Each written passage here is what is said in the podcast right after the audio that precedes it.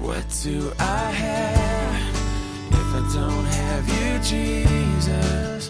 What in this life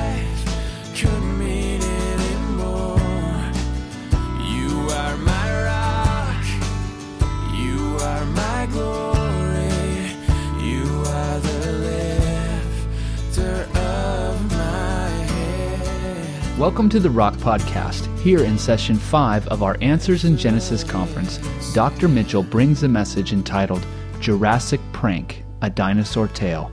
There's a cry in my heart. All right. Well, Dr. Tommy, I could say personally, as you come, and we welcome you back to the platform. We've been equipped, and I have uh, been refreshed. Uh, what a ministry this ministry has been to pastors. They come in and they support, and in their area of expertise and gifting, to come alongside a, a pastor. You know, pastors mostly are evangelist teachers, you know, and uh, to, to have a guy like this who's got a calling specific uh, passion to equip the church and with that kind of uh, knowledge and able, ability to defend the faith, it's, it's awesome. And plus, I, I, I've got the weekend off. It's awesome. Even be- even You know? better. Even- And- but wait till you're done, then I bring the second sermon, right? Okay, well, yeah, knock, knock yourself out. All right, okay. Come on, Thank you, Dr. Tommy. Appreciate it. Thank you. well, it's funny. He said that about five years ago. I was going to a, a church in Indiana, and this was back, but really before GPS that, was that common. And we used to go out with these MapQuest, you know, computer printouts, and we had like this eight-page, and they were never right. If you got to the right state, you were lucky. But the thing is, my wife was traveling. and She was my navigator, which you know, there's a picture for you. You know, two doctors trying to find their way around with a MapQuest map. So we got to this place, and we kept driving around in the middle of this town, driving around in the middle of this town, driving around in the middle of this town, and we were actually driving around the church for 45 minutes. It was in the middle of this big square we were making. So finally, I took a different road, and we found ourselves at the church and pulled up. And the pastor came running and said, "Oh, Dr. Tom, we're glad you're here. We're just so excited. We thought something had happened to you." And I thought, "Well, that's really gracious. They've been waiting." And I was, I felt bad because I made him wait because we were, we were lost. And so we were getting the resources in the in the church, and we are setting up the AV. And finally, he said, "I've just," he said, "I was just so worried." He said, I was, I, just, I was just really worried. And I said, I really appreciate you being so concerned. And his wife said, Phil, tell him why you were worried. He said, I didn't have a sermon prepared this weekend. I mean, I was feeling the love right up to that point, okay? Yeah, but I said, okay, well, just, can, can you get this knife out? It's kind of, so, I was like, brother, I'm really glad I showed up and didn't die, you know? This session, we're going to talk about dinosaurs. It's one of my most favoriteest topics because I get it, probably more questions about dinosaurs than any other single thing. And I'll tell you something that comes up a lot, and I'm still trying to kind of wrap my mind around this.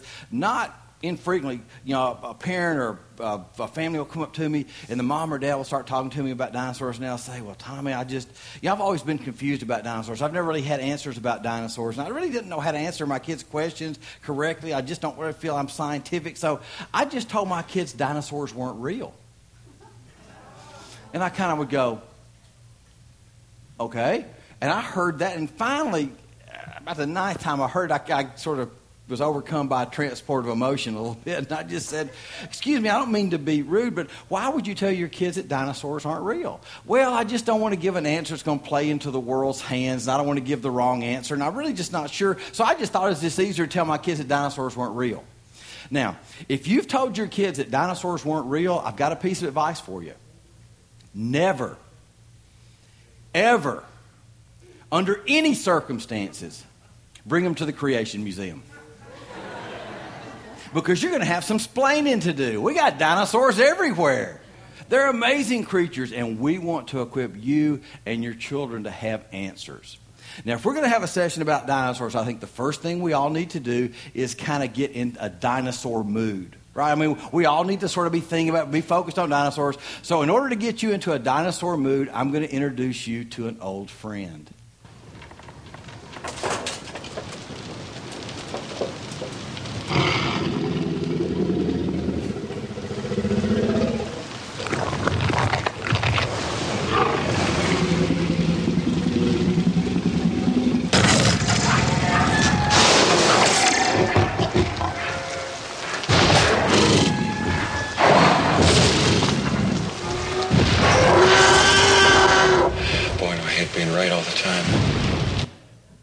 I hate being right all the time. Which dinosaur was that?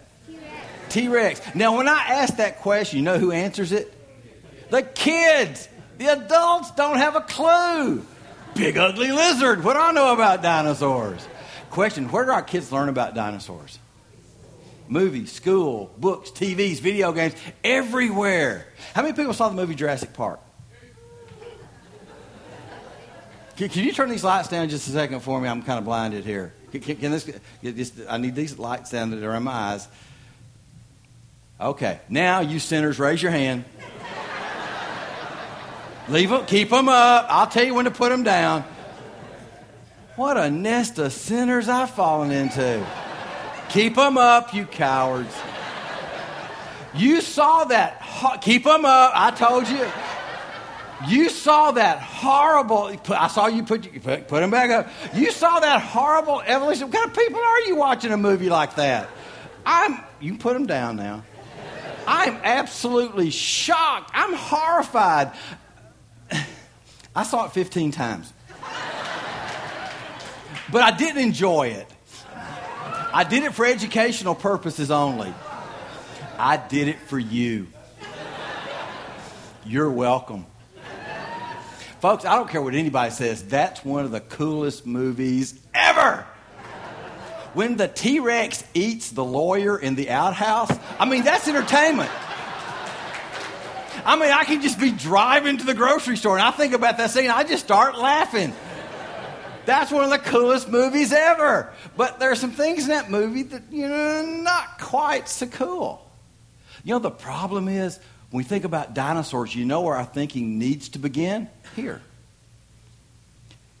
Our thinking in every area needs to start with the Word of God.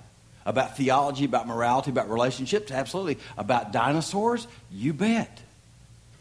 Now, we're going to start with a simple question, a simple issue. And it really comes down in so many cases to this how do we really know things?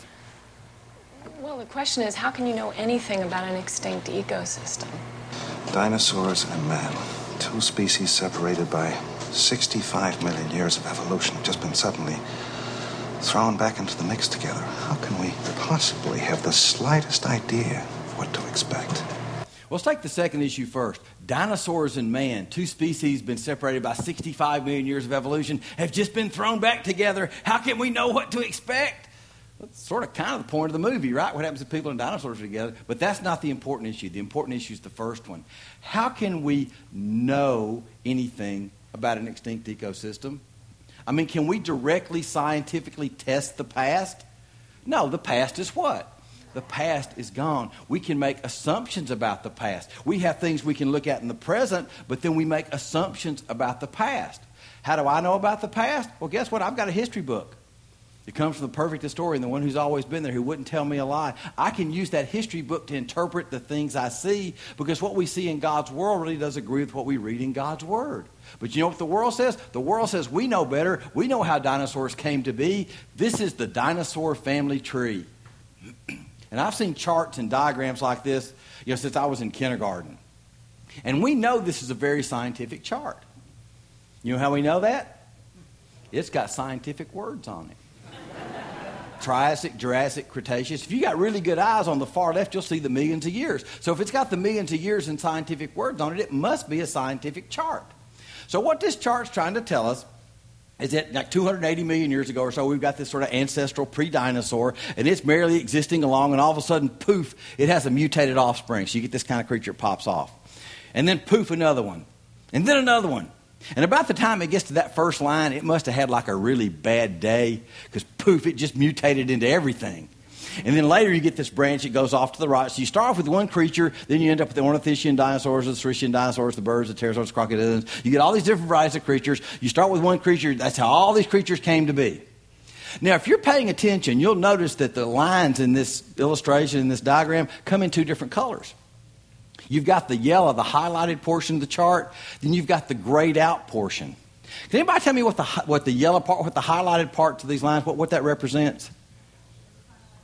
Fossils. Those are things we have fossils of. We got fossils of that creature and that creature and that creature and that creature and that creature. We got fossils of all those creatures. Can anybody tell me what the grayed, the, the grayed out portion of the heart, the grayed outlines, what does that represent? It is not a guess. It is most decidedly not a guess. It's an educated guess.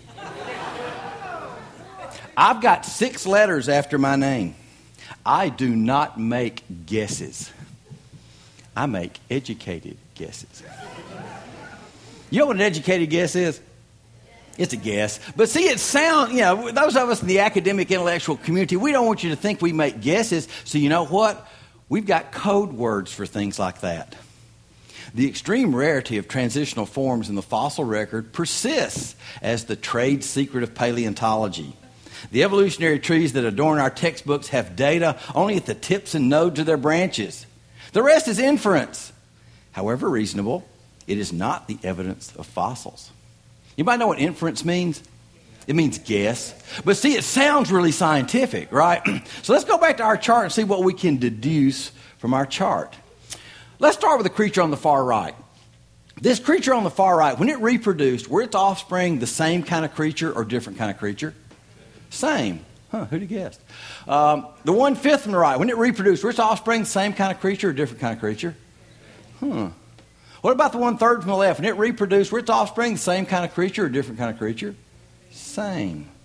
So what we've got here is a chart that, ha- that contains fossil evidence of fully formed creatures that reproduced after his or after their kind.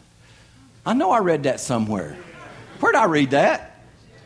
How about in the Word of God? When dinosaurs reproduce, they have dinosaurs. Like we talked about yesterday. When dogs reproduce, they have.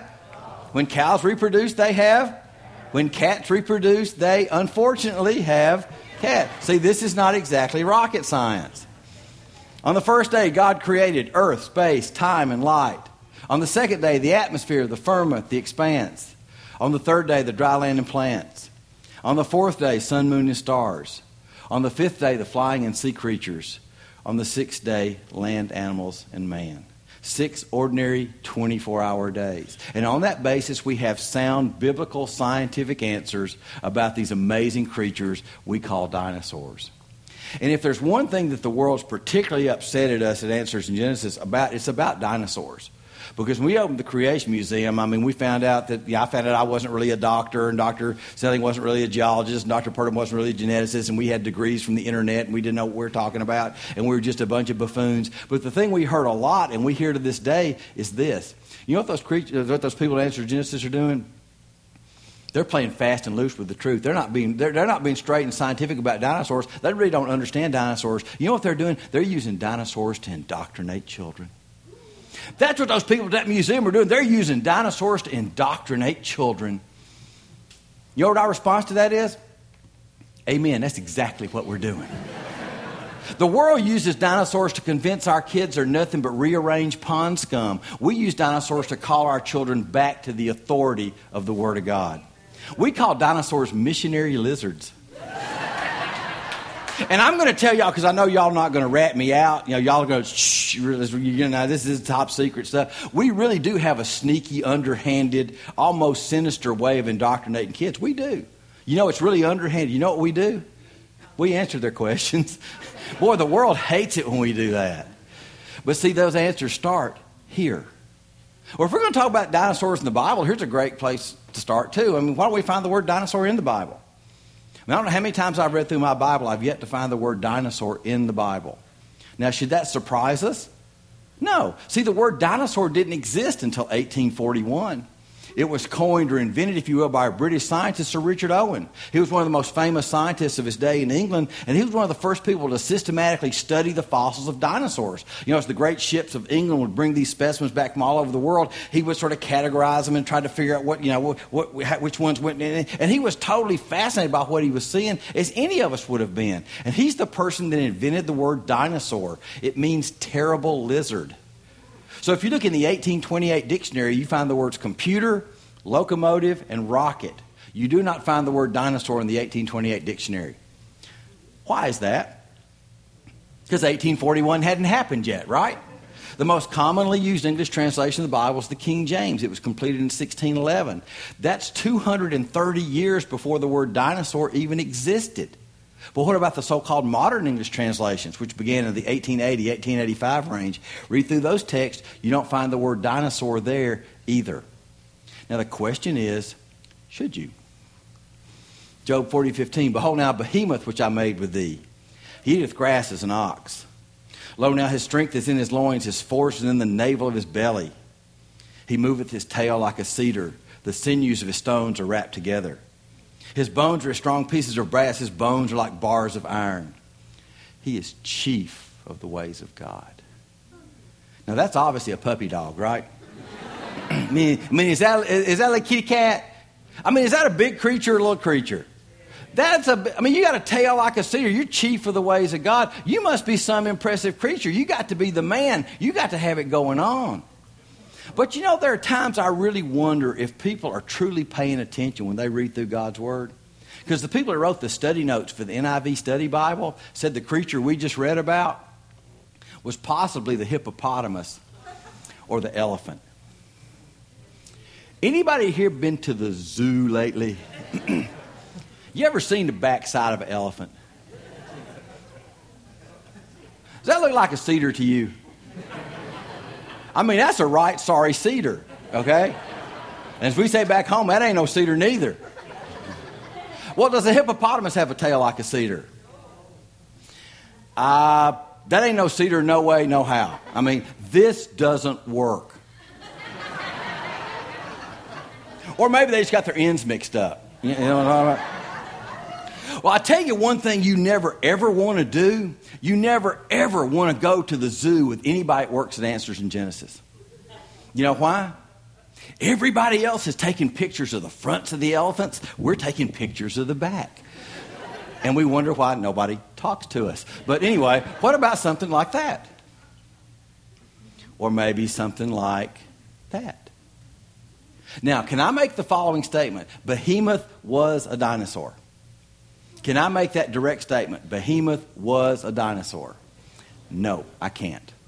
What I can say is this there is no creature in our present understanding that fits that description better than a sauropod dinosaur.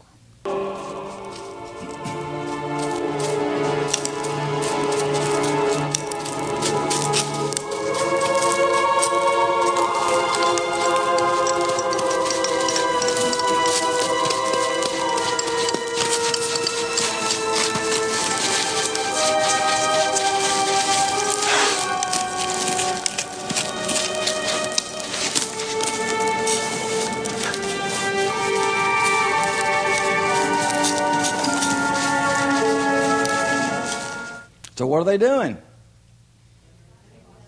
They're digging up dinosaur fossils. And again, if you've told your kids dinosaurs weren't real, you got a huge problem. You know what your problem's called? It's called fossils. We got fossils of lots of kinds of dinosaurs, and I hope we find lots more. But at the same time, you know, like we talked about last night, how did this fish become a fossil? It got buried very rapidly. Again, say from you know, the sediment that occurred at the time of the flood. But what we also need to do is step back and try to understand what we really can learn from fossils.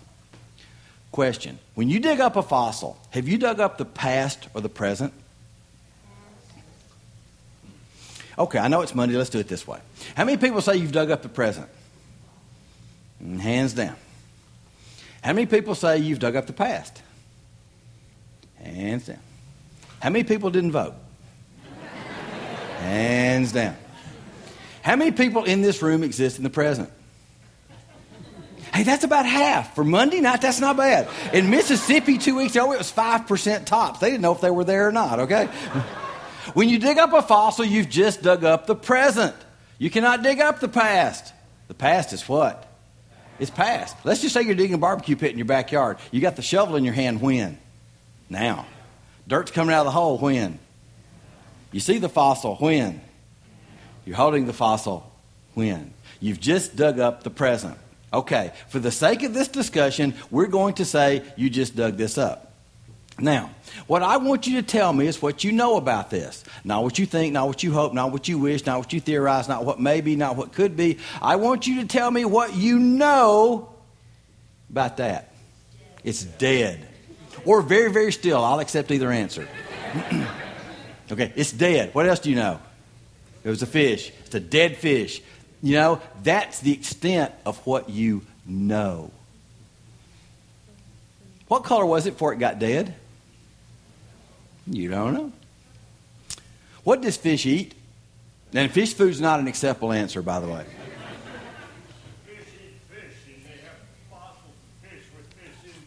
This, this one right here, what did it eat? You don't know. Prove it. That's my point. Prove, t- prove to me what this thing ate. You can't, can you? Now, to be fair, we do have specimens of creatures in the fossil record that have parts of other creature in their tummy. So, in certain cases, we do know what certain part of the diet was. In this case, you don't know. Know what some fossils have eaten because uh, of the way we can use our, our equipment to tell. In what way? Because of their manure. Right, that's a different issue. But I'm, but, I, but I'm saying this fish, I'm saying this particular fossil. That's my point. But in the, in the case you're talking about, can you match the manure to the, to the creature? Yes. How? Does it come labeled? Do you believe in tectonic plates? Yes. Do you know how long it took to raise the Himalaya Mountains? I wasn't there. I can't tell you specifically, no, sir.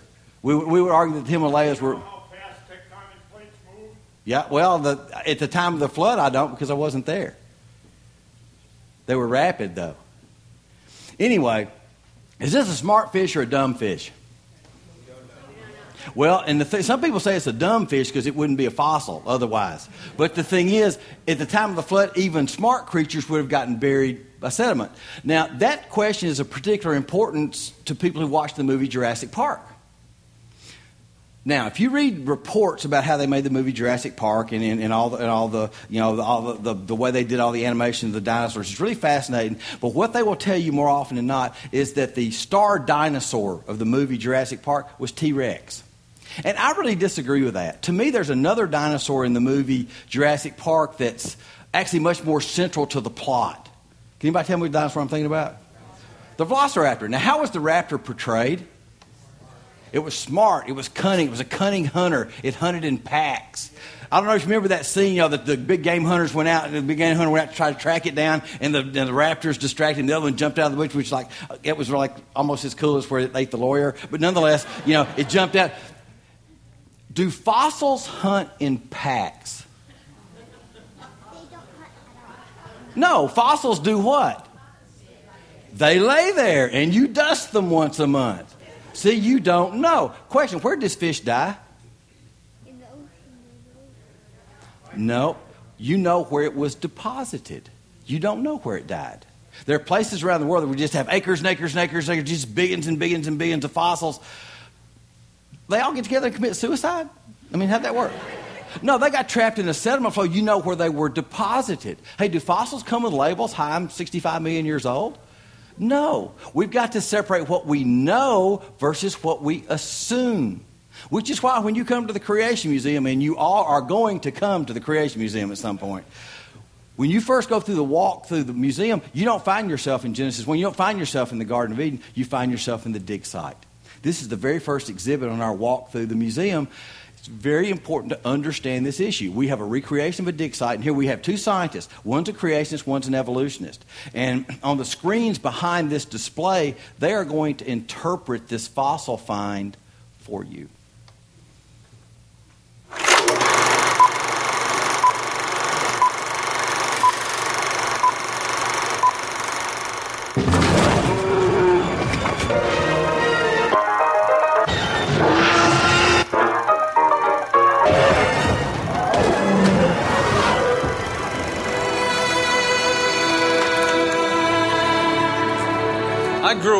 Fascinated by dinosaurs, watching movies, collecting models, reading all about them. Dinosaurs were big, they were magnificent, they were awesome. I was taught that dinosaurs once ruled the world, but that millions of years ago, they disappeared from the earth. Everything I believed about the age of the earth, the cycles of life and death, the evolution of humankind began dinosaurs. And then I learned that the Bible presented a very different history.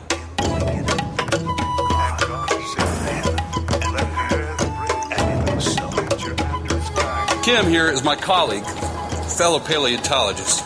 We've been friends since college. Today we study the same fossils, we use the same techniques, but that doesn't mean we agree on what happened here.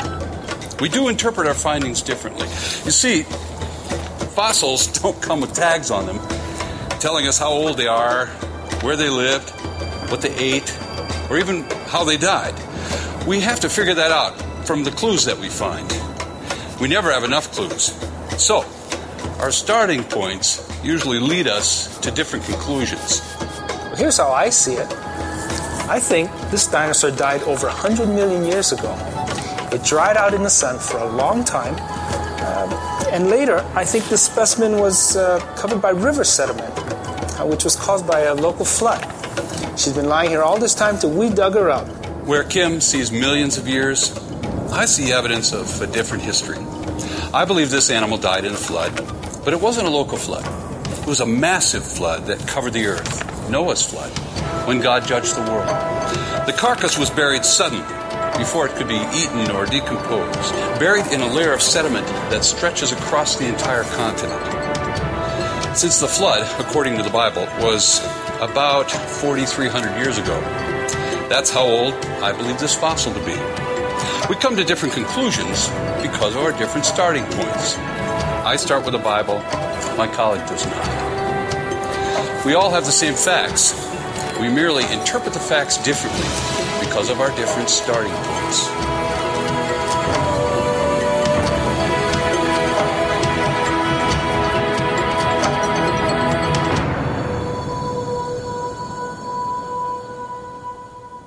So you got two scientists examining a fossil. One says it's 100 million years old. The other one says it's 4,300 years old. Are they looking at the same evidence?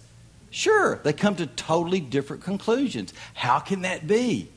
Because this is not a battle of evidence. This is not about finches and fossils and rock layers. It's about how you interpret the finches, the fossils, and the rock layers. You know what determines your conclusion? Your starting point. This is who? T Rex. Look at those teeth. What did T Rex eat? Now, according to the movie, we know at least four things a 10,000 volt fence, a Jeep, an outhouse, and a lawyer. All in all, a very lovable guy. What did T Rex eat? Answer anything it wanted, right? Kill something and eat it, kill something and eat it, kill something and eat it. That's the way we think about dinosaurs, these fearsome creatures that ate Tokyo. I mean, that's sort of, uh, that's sort of our initial, we think about dinosaurs, that's, that's what we think, these fearsome creatures that just attack and kill everything. In the beginning, when God looked at his creation and said it was very good, what did T Rex, this fearsome killer, what did he eat in the beginning? Plants.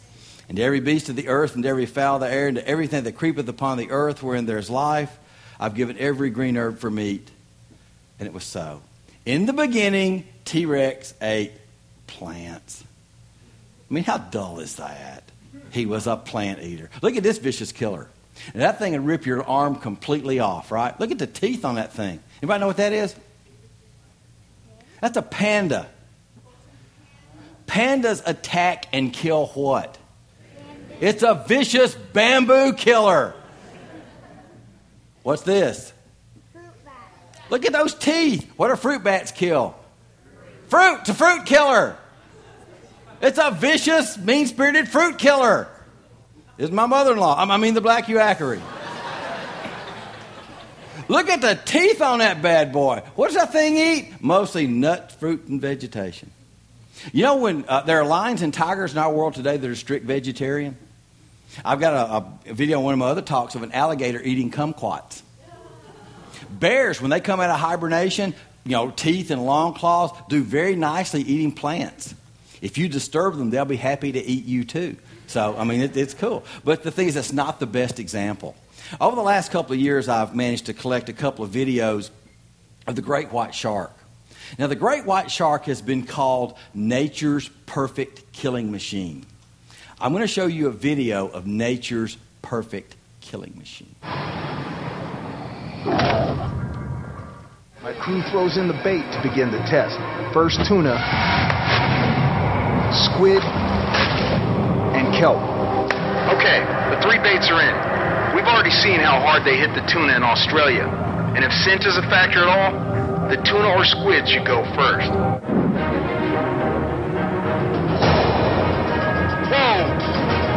Just took a small bite out of the kelp. Incredible. She's coming back around for a second pass.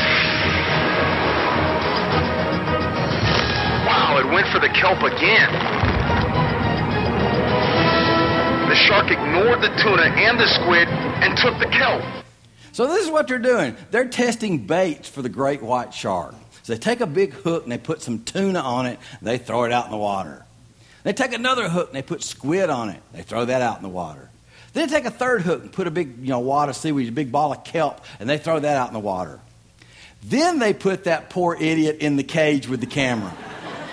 Okay, folks, I never want to be unemployed enough that I answer the following ad wanted moron to jump in water and film the great white shark. I don't want to ever be that unemployed. But nonetheless, they found a guy, they put him in the cage, and on multiple passes, nature's perfect killing machine ate what? Plant. On multiple, ca- on multiple passes, the great white shark ate plants first. Now, I did have a young man point out to me a couple of months ago that maybe the shark was eating its salad before it ate the diver. Um, I'm not sure because I don't have the rest of the clip, but nonetheless, nature's perfect killing machine ate the plants first.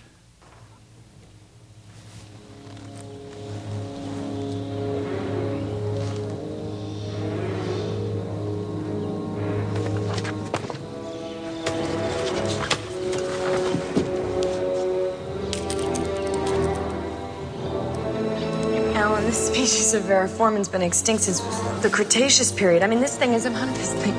What?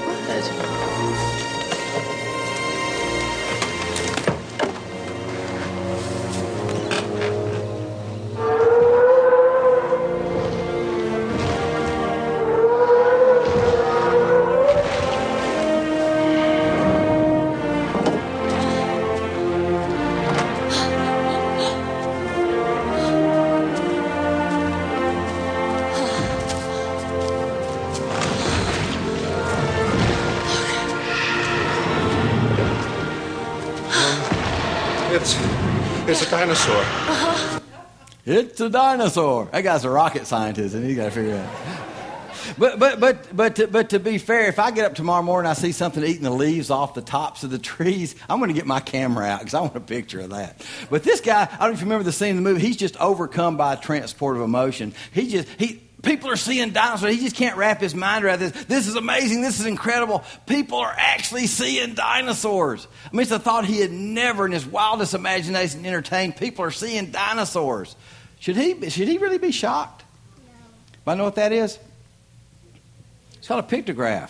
There are places around the world where you find uh, drawings or paintings or carvings. They're called pictographs or petroglyphs, depending on where they're drawn, painted, or carved. And you find these in caves or on cliff walls and things. And you see some really amazing things. And there are several internet websites that are devoted just to you know posting images from pictographs and petroglyphs from all over the world. They're really incredible. Sometimes you see things like that. And sometimes you see things like that. What does that look like? Like a dinosaur. I can think of one creature alive today that sort of kind of looks like that. Anybody? Kangaroo. Kangaroo's as close as I can get. But to be honest, when you see that, you don't think kangaroo, do you? You think what? You think dinosaur. Now, I know that's kind of hard to see if you're not looking at it directly, so that's, uh, I mean, that's a jackrabbit, right? Uh, is, that, uh, is that a guinea pig? I mean, what does that look like? Like a dinosaur. What does that look like? What does that look like? But you know what the scientists say? Those aren't dinosaurs. The anthropologists and sociologists have lots of explanations for the pictographs and the petroglyphs, and it's amazing. These things look like, look, they look like dinosaurs. They can't be dinosaurs. But they often say other things on those same walls and caves are real. But the things that look like dinosaurs, they can't be dinosaurs. They're artwork or their worship images or they're imaginary. Remember, other things in these walls and cliffs are, are real, but the things that look like dinosaurs aren't. You know why? Because they know dinosaurs died out 65 million years ago. So let me ask you a question. Are the scientists saying that because of the evidence or in spite of it? Now, the question I have for you is how did all these carvings and drawings and paintings get on these, in these caves and on these cliffs? How'd they get there? People, either people had to draw them or carve them, or it's the most amazing example of erosion you've ever seen, right? So I submit this is just but one of abundant evidence that we have that people and dinosaurs have walked the earth together. And we've got evidence that people and dinosaurs have walked the earth together up until at least the last few hundred years. But the scientists say, no, no, no, they died out 65 million years ago. There's abundant evidence to show that's just not true. See, the scientists should be looking at this going, wait a minute, we got to rethink what we've always taught. We got to rethink this because obviously people drew these or carved these, but they continue to insist that dinosaurs died out millions of years before man evolved. Think about that.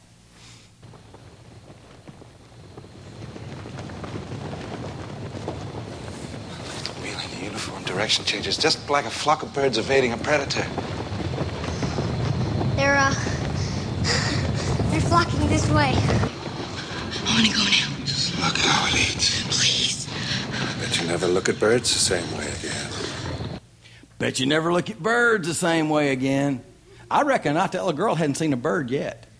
Now, that first dinosaur in that clip was called a Gallimimus. Now, listen to the dialogue. Watch how it changes directions, just like a flock of birds evading a predator. They're flocking this way. Bet you never look at birds the same way again.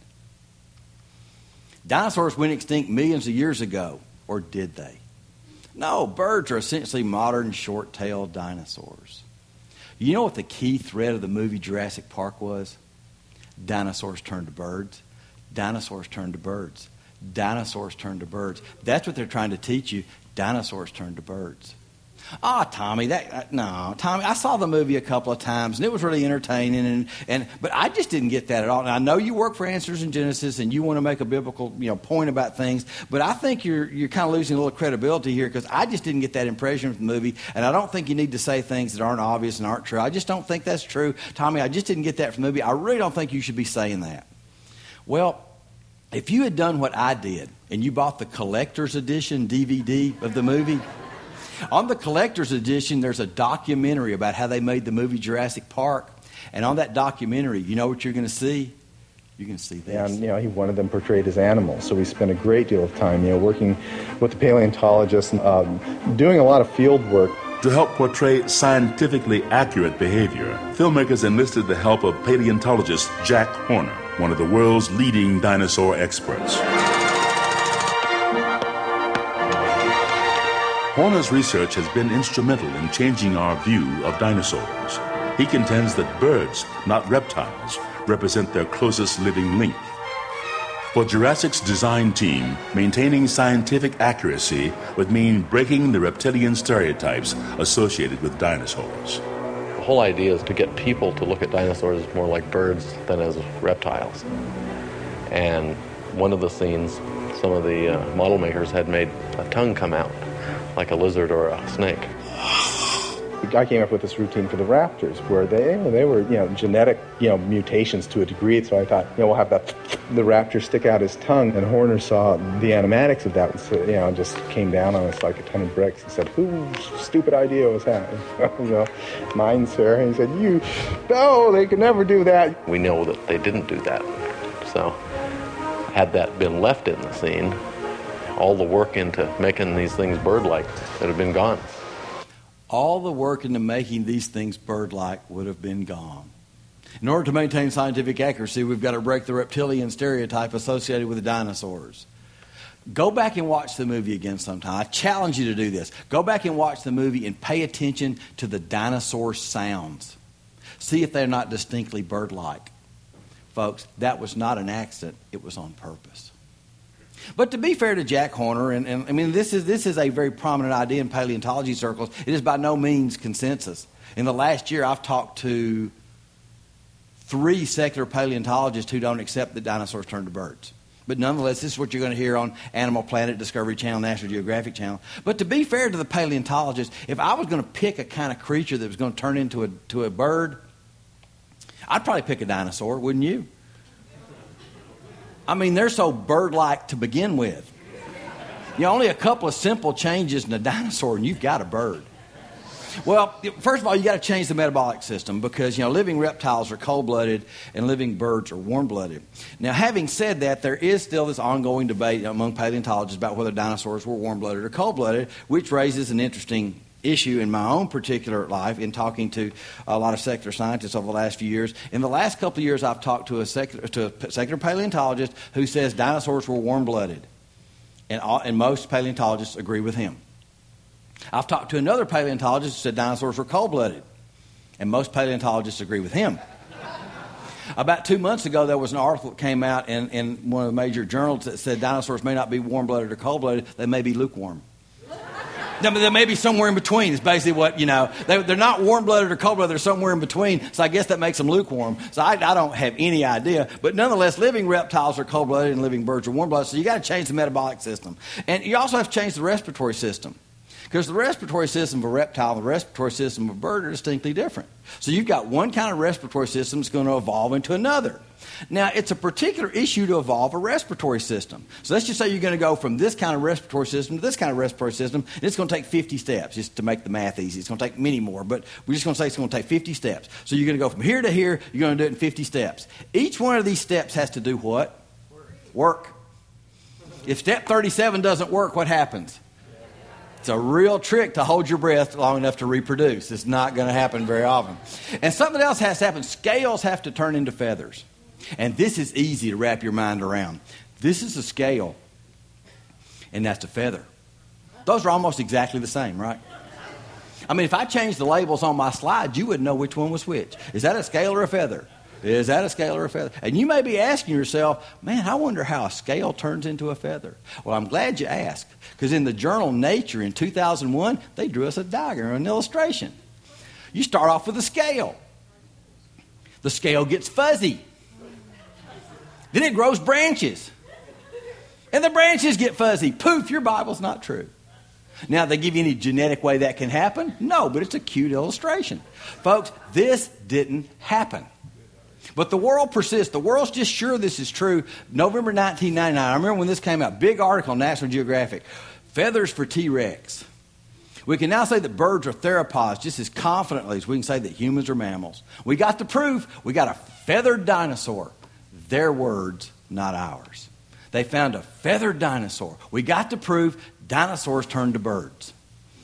However, at the time it was published, not everybody agreed. With the publication of Feathers for T Rex by Christopher P. Sloan in its November issue, National Geographic has reached an all time low for engaging in sensationalistic, unsubstantiated tabloid journalism.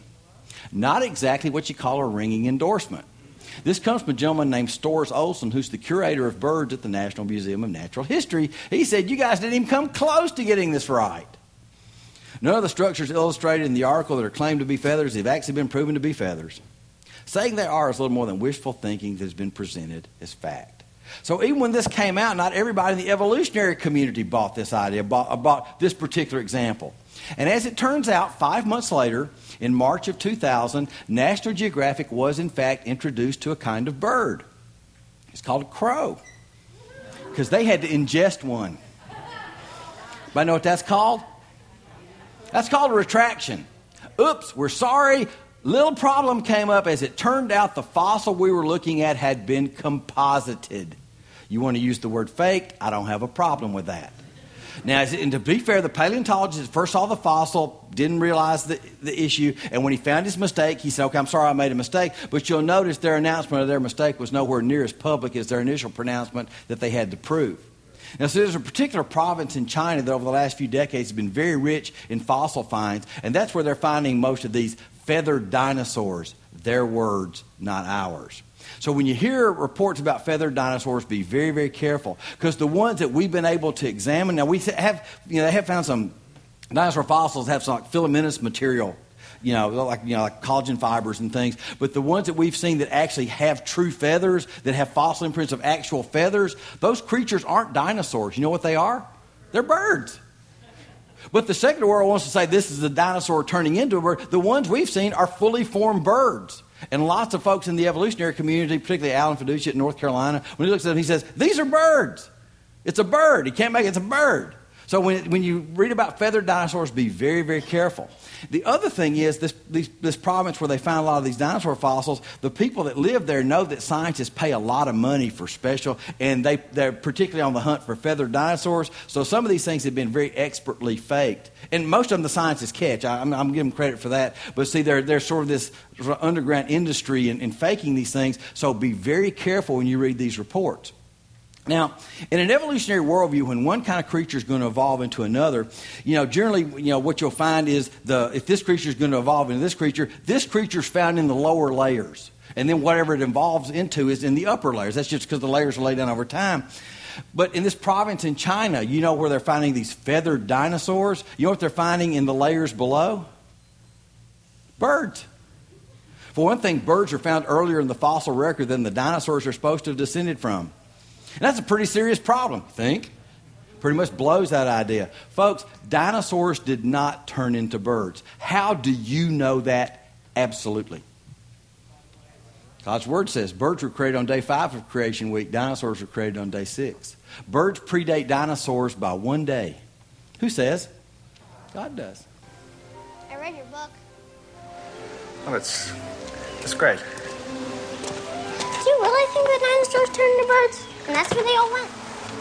Well, a few species may have evolved along those lines.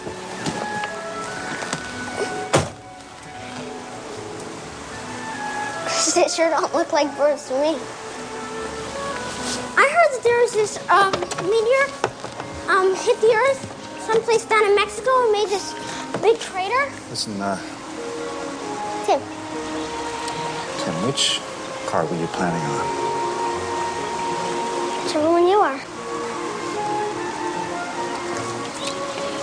About this thing in Omni, about this um, meteor making all this heat, and it made a bunch of diamond dust. And that changed the weather, and they died because of the weather. And then my teacher told me about this other book by a guy named Bakker, and he That was a time that was one of my favorite scenes in the movie. But you know, the, the longer I've been in ministry, frankly, the less humor I find in that. You know why? That's where our kids are, folks. They are captivated. They're fascinated by dinosaurs. They watch every TV show about dinosaurs. They watch every documentary. They watch every movie. They read every book. They know every dinosaur by sight. They can pronounce every name. They can pronounce them correctly. They can spell them correctly. Our kids are captivated. They're fascinated by dinosaurs. You know where they're getting their answers? From the world. We are not giving them sound biblical scientific answers about these amazing creatures called dinosaurs. And where we fall short, where we don't equip our kids, the world is out there more than ready and willing and able to take up where we leave off. And if we turn our kids over to the world to be educated, whose fault is it? It's our fault. Well, here's the question, and it comes up every place I go. I cannot remember ever going somewhere where somebody asked me this question, and I've been asked it since I've been here. Hey, Tommy, what happened to the dinosaurs? And people are totally amazed because I've got an answer. You know what happened to the dinosaurs? They died. What happened to the dodo bird? It died. What almost happened to the American bald eagle? It almost died. It's on the endangered species. This, I understand it's off now. And, I, and I'm all for endangered species. Don't get me wrong. I mean, I'm all for it. But you know, we all have a problem. We live in a fallen, cursed world. Sometimes creatures lose the ability to continue to survive. You can go to the internet and just type in, you know, animal extinction or something, and you'll get these lists of creatures that, you know, as far as the scientists understand, over the last 10 years or 25 years or 50 years, have gone extinct. And it is rare that there's one single specific reason. Usually it's multiple reasons. When I was at the Natural History Museum in London a couple of years ago, they had a big exhibit about the dodo bird and why it went extinct. And today had like four or five different signs explaining all the different changes in the environment, man encroaching, and all the different issues that came up that caused the dodo to go extinct. But there's a particular fascination about this question as it applies to the dinosaurs because the world thinks, you know, the secular world says dinosaurs are our own private province. They're, they're icons of evolution, they're proof of evolution. So when they talk to us, they say, well, you believe in the Bible, well, what happened to the dinosaurs? Well, the thing is, I think it's, it's realistic that we, that we have an answer to that. But as I was thinking about this when I was first putting this presentation together in the past, I thought, well, wait a minute. If they're so insistent on us giving an answer, what are some of the answers that the secular world's given over the last few decades? So what I did, I went to several of the colleges and universities near the, where I live and went to the libraries and found old textbooks and things. And I looked up lots of secular answers to this question. I'm going to go through this list really quickly. Now, I want you to understand that a lot of these answers are no longer felt to be valid. But over the last couple of decades, if you ask a secular scientist what happened to the dinosaurs, you could have got any one or a number of these. So again, I'm going to go through these really quickly just to kind of give you secular answers to the question, what happened to the dinosaurs? Well, the dinosaurs went extinct because their brains were too small. The picture's pretty bleak, gentlemen. The world's climates are changing, the mammals are taking over, and we all have a brain about the size of a walnut. They roamed the earth for 100 million years and they went extinct because they were stupid. They were outcompeted by mammals. Mammals roamed the earth for millions of years, and during that time, I mean, the dinosaurs roamed the earth for millions of years, and during that time, the mammals evolved and they were smarter and faster, and they just outcompeted the dinosaurs. They went extinct because other animals ate their eggs. Yes, the other animals got together and said, Well, they're a problem if they grow up, let's eat them while they're young. they died of cosmic rays from a supernova. Star explodes, radiation comes to Earth, kills the dinosaurs. Of course, White didn't kill everything else. Well, that's kind of a problem, but let's move on.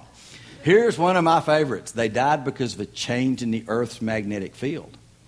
And that one makes particular sense to me because dinosaurs are obviously magnetic. they died because of indigestion and constipation. 65 million years before Rolaids, the dinosaurs were killed off by a massive plague of indigestion. Simply put, they had gas. The way this works, there was a climate change. When the climate changed, the dinosaurs' preferred food sources were no longer available. So they had to eat things they weren't used to eating. The new food gave them a tummy ache, and they died of gas. They died of communicable disease. Now, we do have evidence of infectious disease processes. You know, you can see in the, fo- in the fossil record, we do have evidence of that, but there's no evidence of a worldwide disease process that would have eradicated the dinosaurs. So this one, frankly, was never that popular an idea. Here's one that actually is, though. They died of hay fever. During the time the dinosaurs were on the earth, certain types of flowering plants evolved, and those plants gave off pollen that was toxic to the dinosaur, and they died of asthma and hay fever.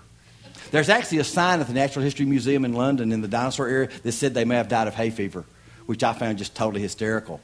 This next one is very frightening to me. Uh, it may be the most frightening of all the possibilities because, as I've told you before, I have a wife and three daughters. Some have suggested they died out because they were overrun by females.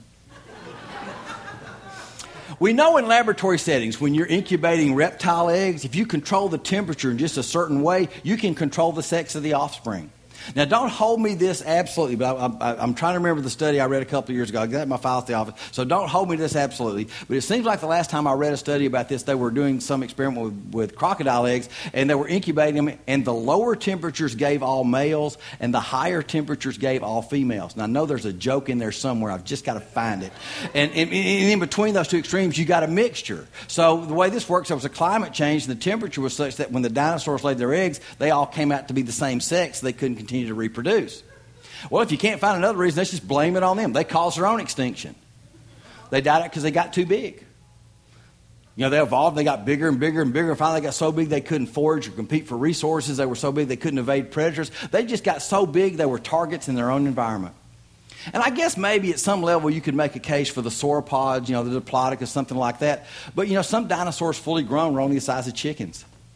The average size, if you take all the different varieties of dinosaurs we know about, the average size of a dinosaur is about the size of a sheep. So the thing is, dinosaurs weren't that big, so this doesn't make that much sense. Some said they died out because all the plant eaters got eaten. You know, the meat eaters ate the plant eaters, and they ate them, and they ate them, and they ate them, and they ate them. And then finally, what happened to the plant eaters? They were all gone. So what happened to the meat eaters? They starved. They ate themselves out of house and home.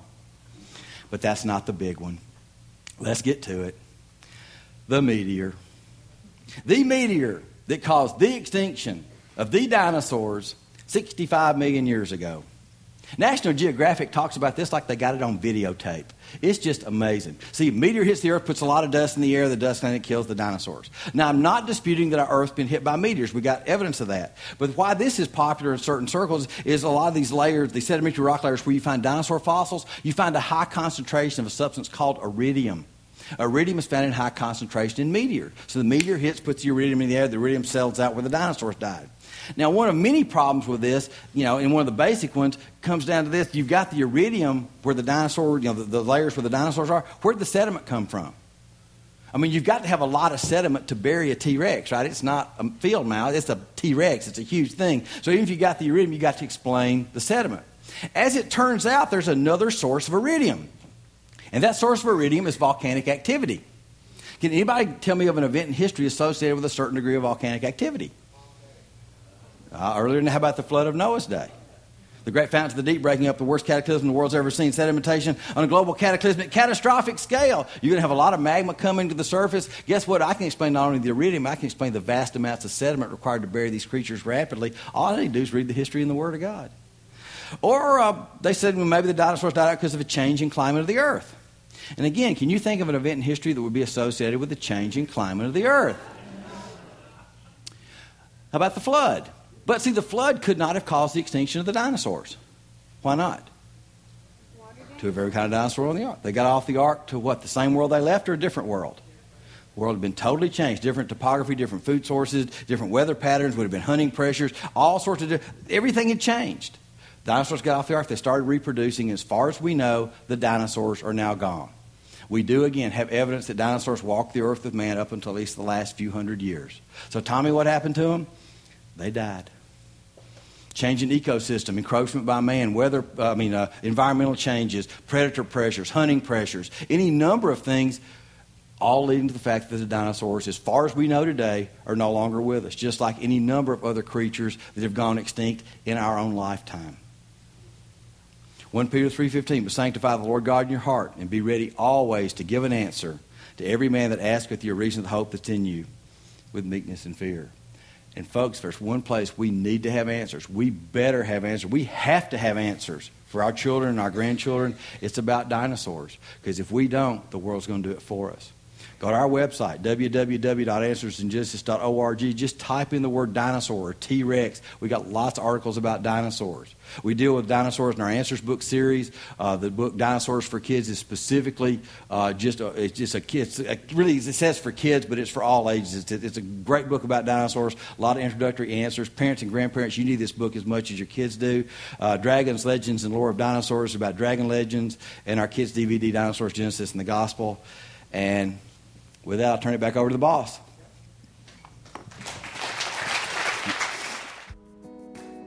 You have been listening to the Rock Podcast. Our regular services are held on Wednesday nights at 7 p.m. and Sunday mornings at 8:30 and 10:30 a.m. in Santa Rosa, California. If you would like to learn more, please visit our website at calvarytherock.org.